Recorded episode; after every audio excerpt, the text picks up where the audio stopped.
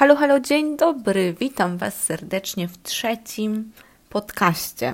Mija to naprawdę szybko i bardzo się cieszę, że podcast Wam się podoba. Mam dużo motywacji i dużo pomysłów na następne odcinki. Także mam nadzieję, że to wszystko będzie się dalej tak dobrze rozwijało. A dzisiaj pogadamy sobie o wszystkich moich pracach, zanim zaczęłam pracę w branży. Jeżeli jeszcze nie słuchaliście pierwszego odcinku mojego podcastu, no to powiem Wam, że ja na co dzień programuję. Studiowałam informatykę, pracuję już w zasadzie od drugiej połowy trzeciego roku studiów, ale dzisiaj nie będzie o tej pracy ani o stażach, będzie o tym wszystkim, co było przed. Myślę, że ten temat może zainteresować nie tylko osoby związane z branżą, planujące swoją karierę informatyczną, ale wszystkich. I mam szczerą nadzieję, że osoby młodsze, które jeszcze są powiedzmy w liceum, może nawet w gimnazjum, chociaż nie wiem, czy słucham jak ktoś z gimnazjum, zachęcę poniekąd do próbowania w życiu różnych, przeróżnych rzeczy. Natomiast osoby starsze mogą sobie ze mną powspominać. Założę się, że macie podobne przeżycia. No, może się trochę pośmiejecie. Zobaczymy. Dobra, także tak jak już wspomniałam, moją pierwszą pracę, w zasadzie staż, tak jak już wspomniałam, ja pracować zaczęłam w drugim semestrze trzeciego roku studiów. Po drugim roku studiów byłam na stażu. Po pierwszym roku studiów nie robiłam nic. Słuchajcie, ostatnie moje wakacje w życiu to były. Takie wiecie, pełne wakacje. Ech, kiedy to było? No, fajne czasy. A cofając się jeszcze rok wcześniej i dwa razy wcześniej pracowałam w wakacje jako kelnerka. Ale cofnijmy się jeszcze nieco trochę wcześniej, bo chcę Wam opowiedzieć o wszystkich, wszystkich, wszystkich rzeczach, których się podejmowałam i opowiedzieć o tym, jak to na mnie wpłynęło. Od zawsze chciałam zarabiać. Nie wiem dlaczego, nie mam pojęcia, dlaczego tak mnie do tego ciągnęło. Pamiętam, że w gimnazjum chciałam w wakacje iść zbierać truskawki, ale nigdzie nie chcieli mnie zatrudnić. Jeżeli słucha mnie ktoś z mniejszej miejscowości, to pewnie się teraz ze mnie śmiejecie, bo powiecie, że wystarczy iść do sąsiada i na pewno e, jest jakaś robota do zrobienia, ale dla osoby z miasta, szukającej pracy na wsi przez Gumtree, to już nie było tak łatwo. Naprawdę mało kto chciał przyjmować osoby poniżej 16 roku życia. Ja też nie wiem, dlaczego tak się paliłam do tego. I w pewnym momencie strasznie się napaliłam na te truskawki. Nie mam pojęcia dlaczego, ale myślałam, że to będzie fajne. I właśnie tutaj też na początku chciałabym zaznaczyć, od zawsze ciągnęło mnie do pracy, nawet takiej fizycznej. I to nie pod tym kątem zarabiania pieniędzy, tylko że to tak fajnie będzie popracować sobie w wakacje. Nie wiem skąd to się u mnie wzięło, ale no, mówię Wam, tak właśnie było. Próbowałam sobie przypomnieć, w jaki sposób po raz pierwszy samodzielnie zarobiłam pieniądze. I chyba pierwszy raz było to w gimnazjum i była to sprzedaż różnych dziwnych rzeczy na Allegro. Strasznie chciałam mieć iPhone'a. No ale wiecie, iPhony są drogie. No i moi rodzice nie za bardzo chcieli kupić mi tak drogi telefon. Więc ja postanowiłam, że sprzedam wszystkie niepotrzebne rzeczy i w ten sposób uzbieram na telefon. I powiem Wam, że mi się to udało. Wtedy sprzedawanie na Allegro było trochę łatwiejsze. Znaczy łatwiejsze pod tym względem, że yy, więcej rzeczy się sprzedawało. Jakikolwiek telefon się nie wystawiło, to prędzej czy później on się sprzedał. A że w domu miałam trochę nieużywanych sprzętów, no to całkiem łatwo mi to poszło. No ale to była taka jedna akcja w celu właśnie zdobycia pieniędzy na telefon. No i co? Da się. Druga taka spontaniczna akcja, zanim jeszcze zaczęłam pracować jako kelnerka, to była sprzedaż biletów na imprezy. Jeżeli ktoś jest z Krakowa, rocznik 9.6, może 9.5 też, może 9.4, y, to na pewno pamięta imprezy w Rydzy. Każdy chodził do rdzy, tam był wstęp od 16 lat. Jak się 16 lat nie miało, to się przyklejało zdjęcia z legitymacji starszych koleżanek, żeby tylko się tam wkręcić. No i to był hit. To były takie organizowane imprezy dla dzieciaków, na które trzeba było wcześniej kupić bilet, no i właśnie mieć to ukończone 16 lat. Albo być sprytnym. Chyba nie powinnam mówić tego na głos, no ale tak właśnie było. No i co? E, oprócz chodzenia na imprezy, no to można było sprzedawać na te imprezy bilety. No i właśnie mnie się udało załapać na takie sprzedawanie. O, to się nazywało w ogóle tak dumnie bycie promotorem. I w całej tej zabawie najlepsze wcale nie było zarabianie pieniędzy, chociaż powiem Wam, że na Fluoparty, pamiętam nawet nazwę tej imprezy, tyle ludzi chciało kupić bilet, że myślę, że przynajmniej z trzystówki na tym zarobiłam. Ale tak jak mówię, to było fajne samo w sobie, bo wiecie, potem jak już tych biletów nie było, to wszyscy ludzie do Was przychodzili i ej, a załatwisz mi może jakoś tam wejście, coś tam, a może by się dało tutaj, tam. Także to była naprawdę fajna robota, na której też można było coś tam zarobić. No niestety ja się w to wszystko wkręciłam już dość późno, kiedy te imprezy powoli umierały. Fluoparty było naprawdę gigantyczne, później odbyły się chyba jeszcze ze dwa takie eventy, a później już nikt na to nie chodził. Także ja też zrezygnowałam, bo zupełnie nie miało to sensu. No tutaj zarobek był prosty, po prostu organizatorzy dawali Wam bilety, Wy sprzedawaliście, no i mieliście od tego jakąś prowizję na zasadzie, nie przypomnę sobie teraz ile to było złoty, ale tak jak mówię, na takiej imprezie kilka stówek można było zarobić. I to chyba tyle z takich moich dorywczych zajęć.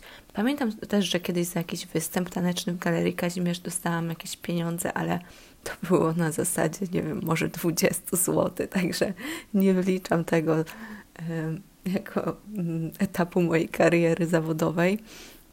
I teraz przejdę właśnie do tych już poważniejszych rzeczy, czyli po pierwsze kelnerowanie, które wbrew pozorom nauczyło mnie naprawdę bardzo dużo. I druga rzecz to jest prowadzenie korepetycji. Jeżeli chodzi o przygodę z kelnerowaniem, no to po drugiej liceum stwierdziłam, że chcę w wakacje coś ze sobą zrobić, jakoś sobie dorobić. I tutaj już po części byłam motywowana pieniędzmi. Z tego co pamiętam, to miałam kilka wyjazdów. Wiadomo, wtedy jeszcze rodzice za mnie płacili, ale że chciałam trochę więcej wyjazdów niż mogłam, no to musiałam sobie na nie jakoś dorobić. No i wiadomo, jak to jest w tym wieku. Fajnie mieć jakieś własne pieniądze odłożone, czy tam do wydania na głupoty. Wiecie, jak jest. No więc stwierdziłam, że zacznę szukać pracy. No i kelnerowanie było chyba najpopularniejszą robotą. Kelnerowanie albo pracowanie w McDonaldzie. Chociaż nikt z moich znajomych w McDonaldzie nie pracował. W zasadzie w tym wieku to w ogóle nikt z moich znajomych nie pracował. Naprawdę nie wiem skąd mi się to wzięło, że tak bardzo chciałam iść do pracy, ale chciałam. No i się uparłam, no więc musiałam to zrobić. I powiem Wam, że ja nawet służyłam do McDonalda, ale mnie odrzucili. Bardzo mi było smutno z tego powodu. Nie wiem dlaczego, czy to przez brak doświadczenia, czy wiek. Bo ja wtedy nie miałam skończonych 18 lat. Tak, miałam 17 lat. Hmm, może przyjmowali od 18, nie wiem. Może się nie nadawałam do tej pracy, nie wiem. Nie zaprosili mnie nawet na rozmowę. E, tak czy owak, e, na dobre mi to wyszło, ponieważ będąc kelnerką można zarobić naprawdę spoko pieniądze. Wiadomo, nie jest to praca na całe życie, i jest to ciężka fizycznie praca, ale zarobki są nieporównywalne do tych e, w McDonaldzie, czy nie wiem, na kasie, czy na ulotkach. No to jest w ogóle inny poziom. Ale tak jak mówię, ja wtedy nie miałam pojęcia, gdzie się ile zarabia. Po prostu chciałam gdzieś iść i troszkę sobie dorobić i nie kalkulowałam tego tak w głowie. No i pamiętam, że pod koniec roku szkolnego zaczęłam szukać pracy i yy, robiłam to przez Gumtree Wysyłałam po prostu swoje CV jakiś tam trzyzdaniowy list motywacyjny. Na zasadzie jestem pracowita, nigdy się nie spóźniam i takie głupoty. Ale no cóż, Kraków to jest duże miasto, mamy dużo restauracji i niedobór pracowników. Oczywiście w obecnych czasach wygląda to nieco inaczej, ale cofając się te kilka lat wstecz, no to kelnerów było potrzeba bardzo dużo, zwłaszcza na sezon letni, kiedy otwarte są ogródki, jest mnóstwo, mnóstwo turystów. Wysyłałam moje CV byle gdzie, zupełnie byle gdzie. Na początku patrzyłam na to, czy znam daną restaurację, ale później, później już po prostu waliłam w ciemno. Wiadomo, do jakiejś tam restauracji w y, centrum. Też nie chciałam gdzieś tam jeździć na jakieś obrzeża. No, także po prostu wysłałam, nie wiem, z 20 CV Kilka miejsc mi odpisało, no i pierwszym, które mi odpisało, była restauracja, którą znałam na Kazimierzu. Nie chcę tutaj rzucać nazwami, e, także będę tak mówić restauracja na Kazimierzu, restauracja na rynku. Powiem tutaj o kilku takich pikantnych szczegółach, więc nie chciałabym, żeby później miał ktoś do mnie jakiś żal. Także pierwsza odpisała restauracja na Kazimierzu, którą znałam. Poszłam na rozmowę kwalifikacyjną, która wyglądała na zasadzie sprawdzenia, czy jestem normalnym człowiekiem i czy wszystko jest ze mną ok, bo wiadomo, nikt nie wymagał ode mnie jakiegoś doświadczenia, nie napisałam w CV, że mam doświadczenie, wiadomo, nie ma co kłamać w CV, bo i tak to wyjdzie. Nieważne na jaką pozycję składacie. Y, no i powiedzieli, że spoko, no to żebym przyszła na dzień próbny. I to już był dla mnie trochę szok, bo ja to zaczęłam robić dwa tygodnie przed końcem roku szkolnego, więc ja jeszcze musiałam chodzić do szkoły. No ale umówiłam się na ten dzień próbny w sobotę. Oj, szło mi tragicznie. Naprawdę, ja byłam chyba najgorszą kelnerką na świecie. W ogóle ja się wtedy bałam ludzi. byłam strasznie nieśmiała. Myślę, że dalej jestem trochę nieśmiała, ale porównując mnie z czasów liceum do mnie teraz, to teraz jestem najbardziej przebojowym i otwartym człowiekiem ever. Naprawdę. Byłam strasznie nieśmiała. Wśród moich znajomych, osób, które już znałam, no to nie, no to jasne, zachowywałam się normalnie. Ale do obcych, ojej, było ciężko.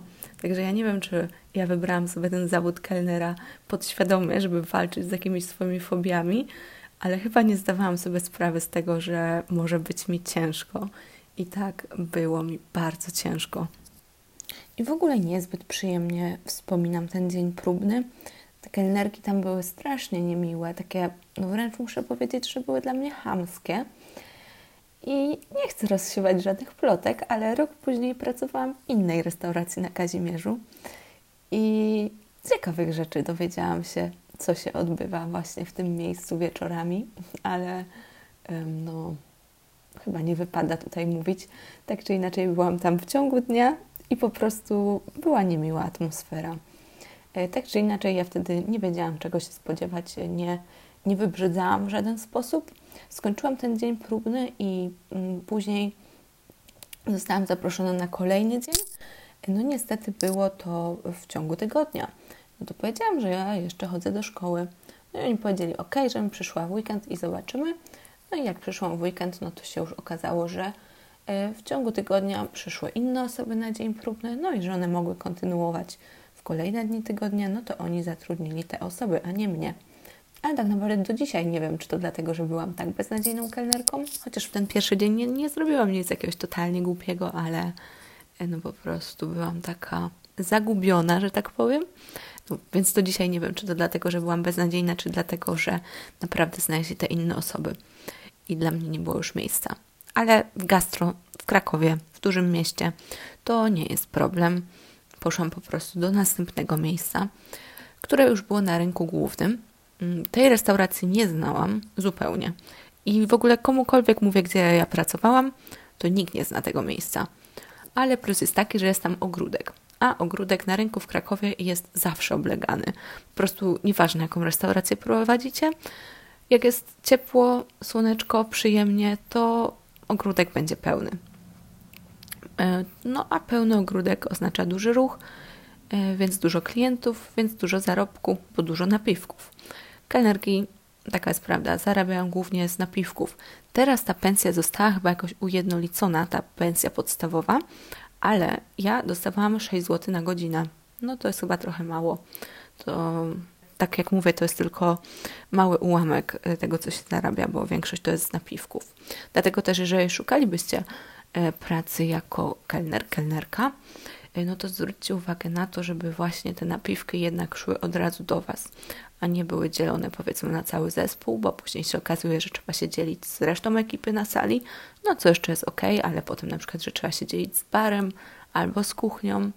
No i tutaj to już wtedy te zarobki będą wiadomo mniejsze. Ale wracając do mojej pracy, poszłam y, na drugą rozmowę, już właśnie gdy rok szkolny się kończył.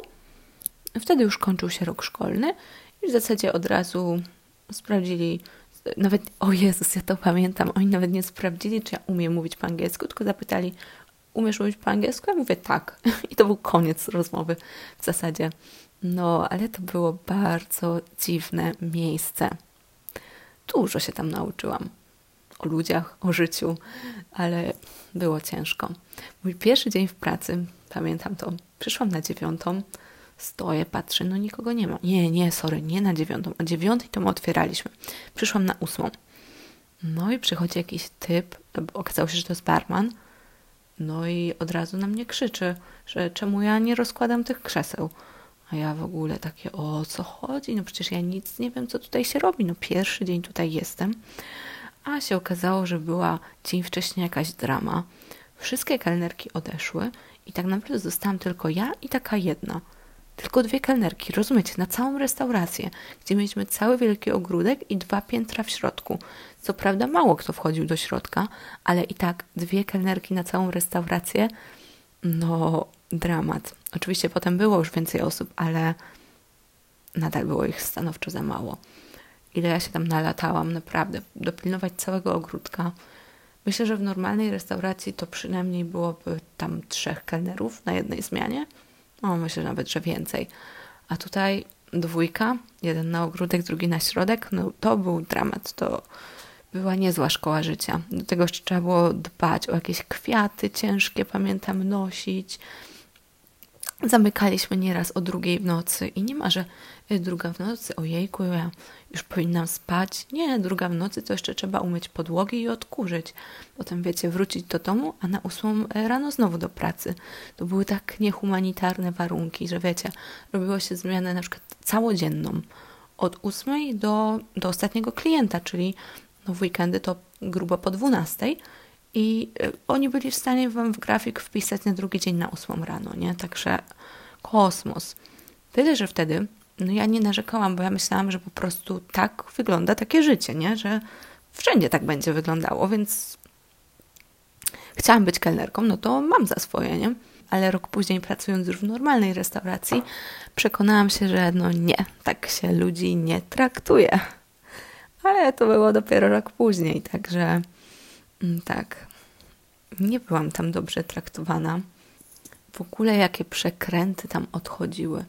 To, to była najgorsza restauracja, w jakiej byłam. Mimo, że ja tam nie byłam, w sensie jako klient i nigdy bym nie poszła. Wiecie, zaczynając od tego, że kurczak i indyk to było to samo. Po prostu, wiecie, w menu macie kurczak z tym i z tym, albo indyk z tym i z tym i to było to samo mięso. To, które akurat było na stanie. Ale to jest nic. Słuchajcie dalej. Co się robi z y, sernikiem, gdy obrośnie tak delikatnie pleśnią? Ja nie mówię o jakimś wielkim grzybie, nie, nie przesadzajmy, ale no tak, no już taki meszek od boku. Więc obcina się tą pleśń, podgrzewa się sernik, żeby był taki na ciepło, daje się gałkę lodów i kupę bitej śmietany, żeby tam zakryć wszystko. I ja musiałam takie rzeczy ludziom podawać. Prostu w tym momencie no nie, no ja, ja, ja bym odeszła po prostu stamtąd po pierwszym dniu, bo takie wciskanie kitów to, to nie jest na moje nerwy, o nie. Ale wtedy byłam bardzo posłuszna. Oprócz sernika e, były też machlojki z fantą. Nie wiem, czy wiecie, e, gdy fanta się kończy, no to co się robi? No na przykład można do Sprite'a dolać troszeczkę soku pomarańczowego. Ja nie żartuję. Ja wiem, że to zupełnie inaczej smakuje, ale Nikt się nie orientował. Mo może ci ludzie byli już pijani. Faktycznie było to wieczorem, ale no, takie zachowania tam to był standard. No. I tak samo jak klientów tra traktowali też pracowników, także zajazd był niezły. Moje stopy były w takim stanie, że ja nie wiem, ile ja dziennie robiłam kilometrów, bo jeszcze ta kuchnia była strasznie daleko od tego ogródka, ale dużo. Dużo. No ale nauczyło mnie to takiej, wiecie, wytrwałości, ciężkiej pracy. Ja nie żałuję. Patrząc na to dzisiaj, naprawdę nie żałuję. W sensie, z jednej strony nie wiem, jak ja mogłam dawać się tak traktować, ale z drugiej strony naprawdę dużo mnie to nauczyło. Wiecie, takiej wytrwałości. Właśnie, no pamiętam ten stan, że wiecie, jest druga w nocy i naprawdę oczy wam się kleją, a ktoś wam mówi, nie, no jeszcze trzeba umyć podłogę i odkurzyć. No i bierzecie mopa i myjecie i nie ma to tamto. Myślę, że takie rzeczy bardzo kształtują człowieka. No ale wtedy nie było lekko. Zwłaszcza, że wszyscy moi rówieśnicy wtedy sobie odpoczywali.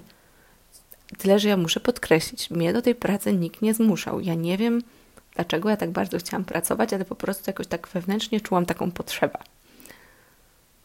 No ale fajnie też zarobiłam sobie całkiem sporo. Potem mogłam jechać na y, jeszcze jedne wakacje. I naprawdę, nie no, z perspektywy czasu bardzo dobrze to wspominam, ale było ciężko. Oj, tak.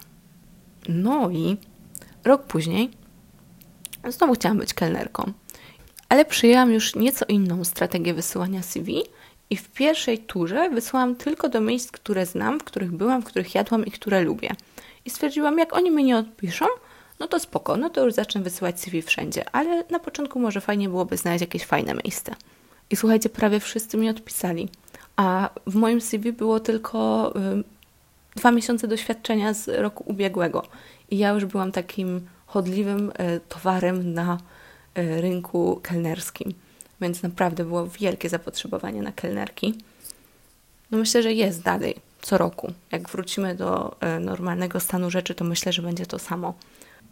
No i poszłam na rozmowę, dostałam się do bardzo fajnego miejsca na Kazimierzu.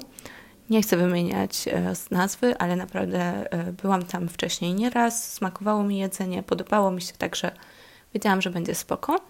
W zasadzie e, byłam już umówiona na drugą rozmowę kwalifikacyjną do jeszcze lepszej restauracji, ale tam wszyscy chodzili w koszulach i tak strasznie sztywno i poważnie i stwierdziłam, że to chyba nie jest dla mnie tak, wiecie, taki klimat wolałam sobie iść do miejsca, w którym panuje taka bardziej luźna, rodzinna atmosfera, no także myślę, że dobrze wybrałam.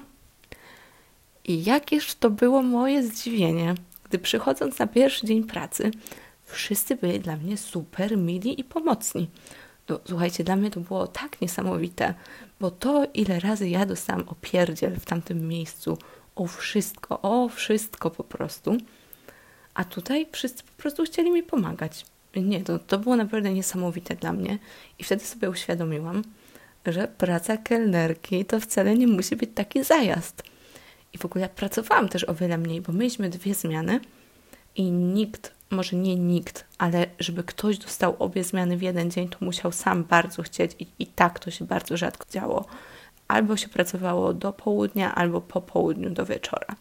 I sumarycznie w ogóle przepracowałam znacznie mniej godzin niż na rynku i słuchajcie, zarobiłam więcej niż pracując na rynku. Bo była po prostu taka różnica w napiwkach. W miejscu, w którym jest dobre jedzenie, ludzie znacznie chętniej dają napiwki. Mimo, że napiwek niby teoretycznie jest dla kelnera, to tak naprawdę jedzenie no bardzo zmienia odbiór.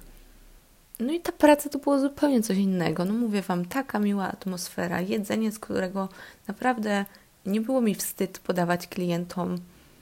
To ogromnie zmienia zadowolenie z pracy.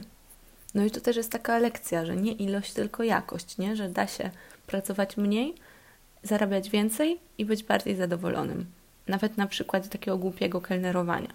Znaczy, wiecie, nie uważam, że kelnerowanie jest głupie spłycam tutaj. Na kolejną lekcją jest to, że ludzie, z którymi pracujemy i ludzie, dla których pracujemy, są niesamowicie ważni, żeby te nasze wartości jakoś chociaż tyle, o ile się pokrywały, to naprawdę pracuje się milion razy łatwiej.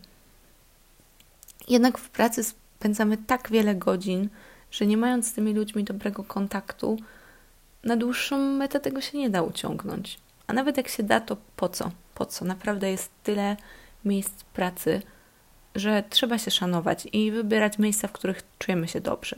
I tutaj nieważne, czy chodzi o kelnerowanie, y, czy o programowanie, czy o Bóg wie co. No, uważam, że ludzie w każdej pracy są niesamowicie ważni. W ogóle to było bardzo fajne miejsce, bo to jest restauracja, która jest dość droga, ale nie jest taka super ekskluzywna. Raczej taki dress code casual. Przychodzą tam ludzie bogatsi, ale tak na luzie, żeby sobie posiedzieć i pogadać. I to było mega fajne, bo ja też tam poznałam naprawdę sporo ludzi, jako klientów mówię.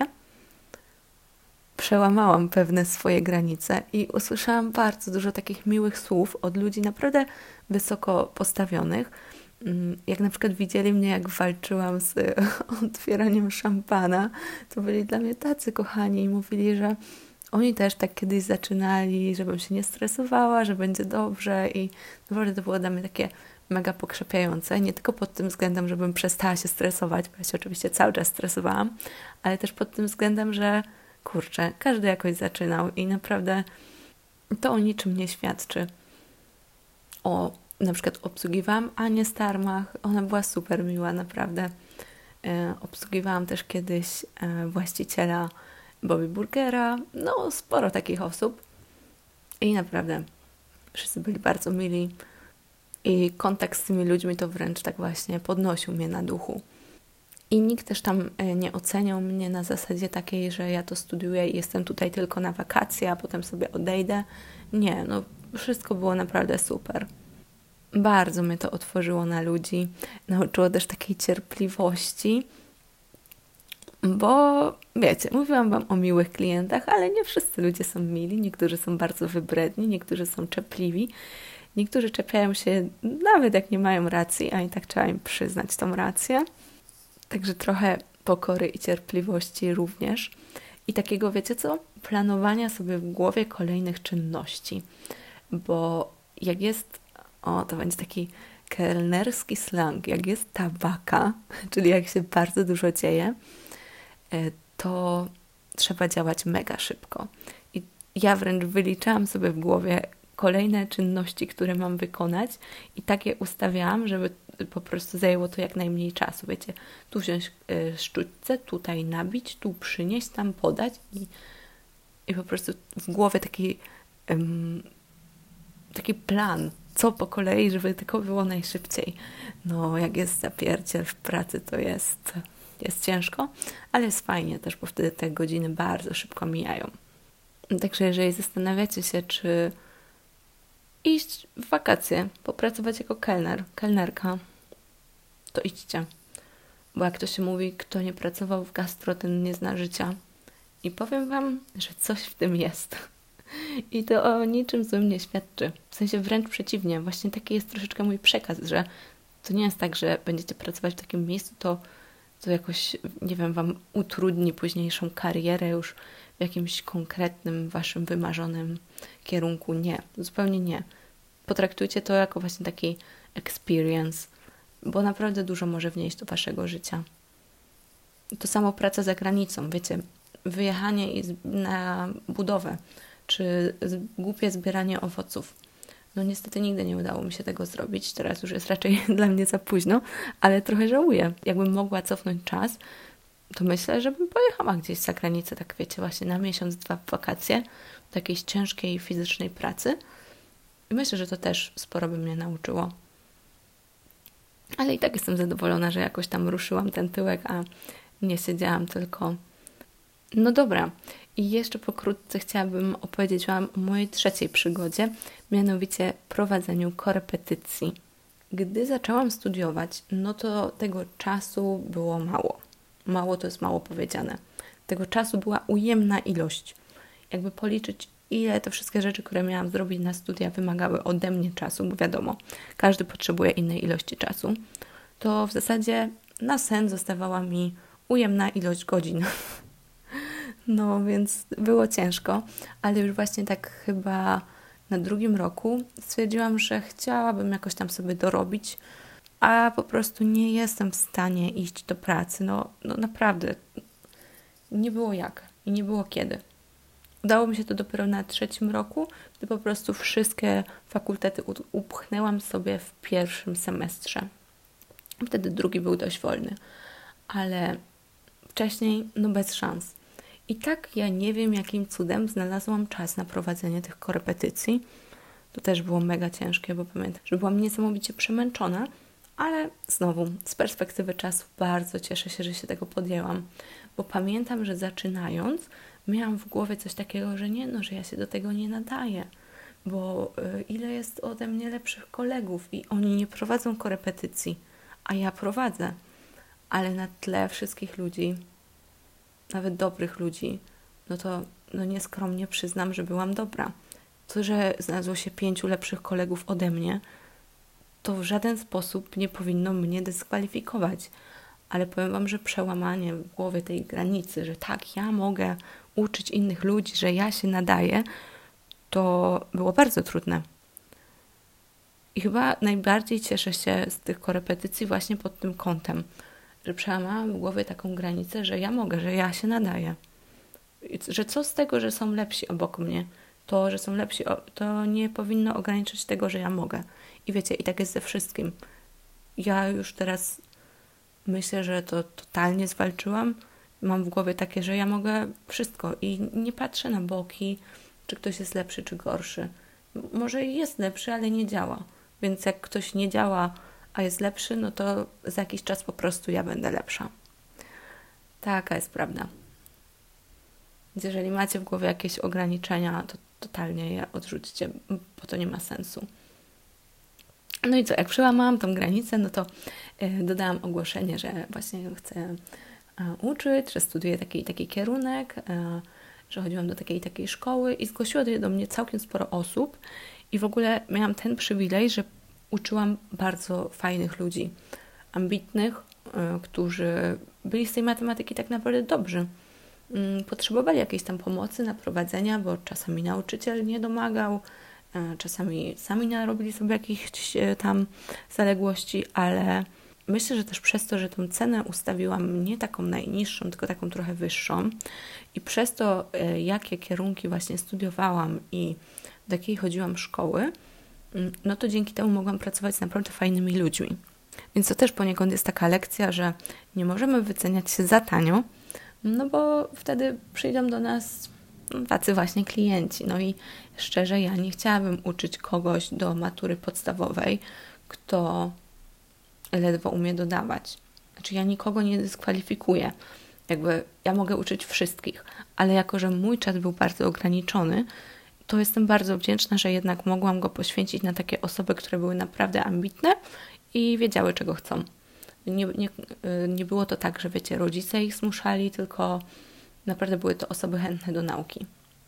No, ale powiem Wam, że nie od początku było tak kolorowo, bo moje pierwsze korepetycje to była jakaś jedna wielka porażka. Ja byłam tak zestresowana, że ja w ogóle nie byłam w stanie myśleć, a co dopiero kogoś uczyć. Nie wiem, czy to było po mnie widać. Nie no, Myślę, że było po mnie widać, no ale powiem Wam, że to była porażka. Wróciłam do domu załamana i znowu stwierdziłam, że się do tego nie nadaje. E, no ale potem ochłonęłam, no i jednak wróciłam na pole bitwy, że tak powiem.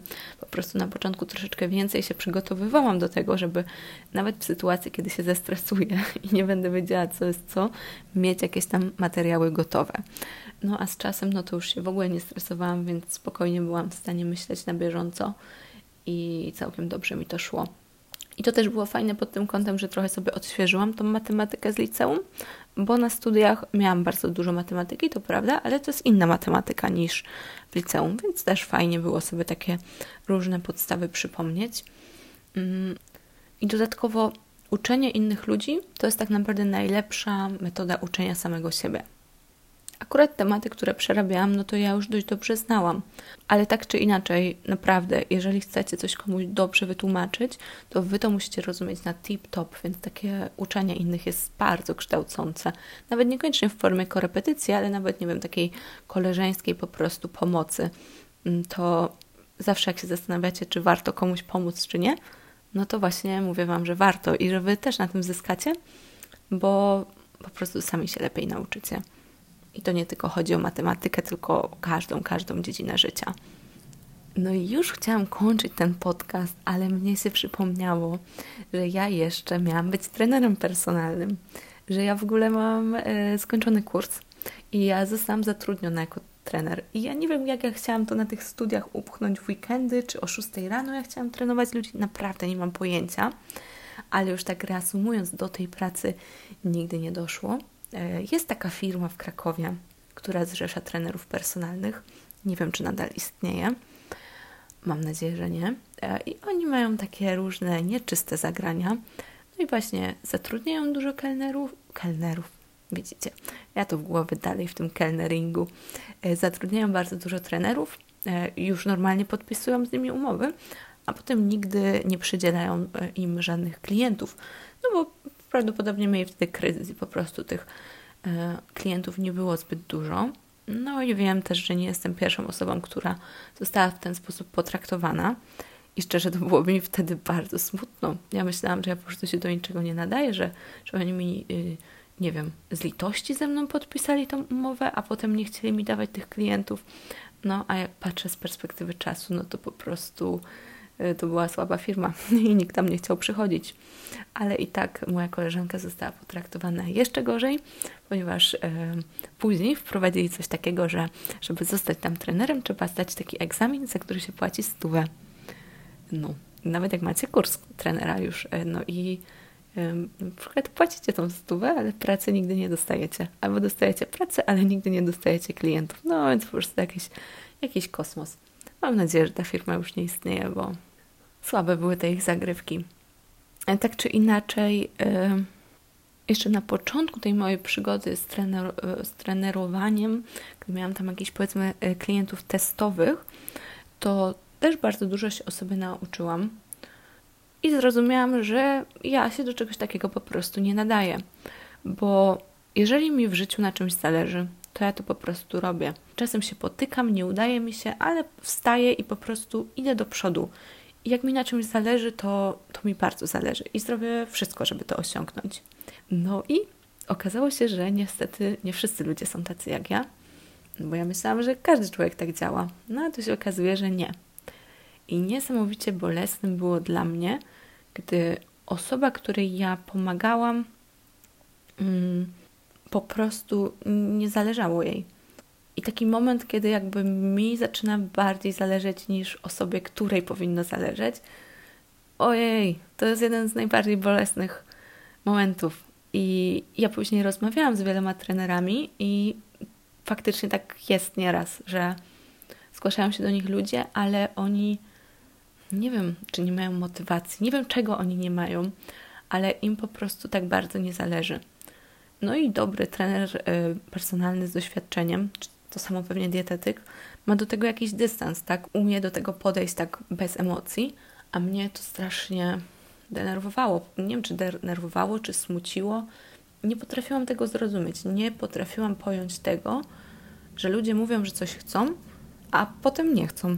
Jakby, a potem się nie starają. No i, i to w ogóle nie mieściło mi się w głowie. No teraz oczywiście jestem starsza i wiem, że każdy jest inny, każdy ma swoje mocne i słabe strony.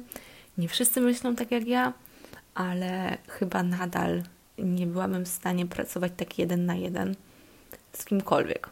No bo jeżeli byłyby to osoby, które wiedzą, czego chcą, no to myślę, że okej, okay, ale tak, ale tak to to nie, to nie. To po prostu było dla mnie, w tym było po prostu dla mnie więcej bólu niż pożytku. Bo jakkolwiek to głupio nie brzmi, to ja po prostu no mnie to bolało, że komuś nie zależy. Bolało mnie to, że komuś nie zależy. No abstrakcja, ale tak było. No i to tyle. Tyle. To jest chyba wszystko, co ja robiłam w życiu, zanim zaczęłam programować. Może o czymś zapomniałam, ale w tym momencie i tak sobie pewnie nie przypomnę. Jeżeli przesłuchaliście do końca, podcast Wam się podobał i uważacie, że inne osoby też mogą z niego coś wynieść, to będzie mi bardzo miło, jeżeli go udostępnicie. Ja potem zawsze Was też udostępniam na Insta Story i jest mi super, super miło.